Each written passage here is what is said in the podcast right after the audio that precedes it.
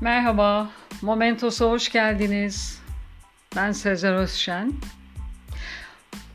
Bugün daha önce iki program yaptığım şarkıların hikayesinden bahsetmiştim. Bugün o programlara devam ediyorum. Şarkının tamamını çalamıyorum telif haklarından dolayı bildiğiniz gibi. Siz belki yayını dinlerken eşlik etmesi için açabilirsiniz şarkıyı. Pink Floyd grubunun kurucusu Sid Barrett grubun lideridir.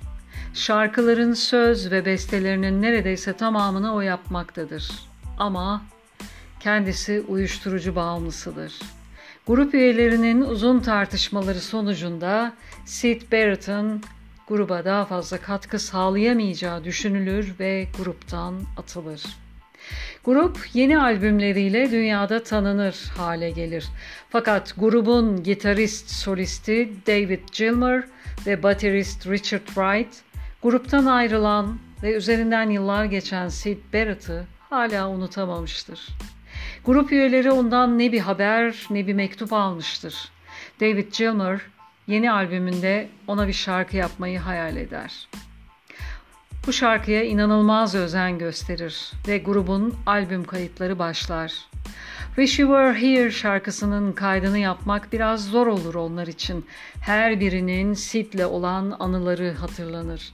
Tam kayıttayken stüdyonun kapısından içeri birisi girer. Kimse önce tanıyamaz ama bu Sid Barrett'ın ta kendisidir. Değişmiştir, uyuşturucuyu bırakmıştır. Ve içeri girer girmez nerede kalmıştık der.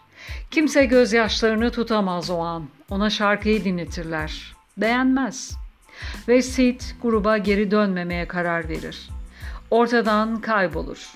Wish You Were Here albümü 1975'te çıkar ve Sid Barrett sadece Pink Floyd grubuna değil hiçbir televizyona, gazeteciye gözükmez. Ta ki 7 Temmuz 2006'da ölümüne kadar. Geride Sid Barrett'ın bir efsane olduğunu bilen ve onun için ağlayan insanlar kalır. Dinlediğiniz için teşekkürler. Hoşça kalın. Momentos'ta kalın.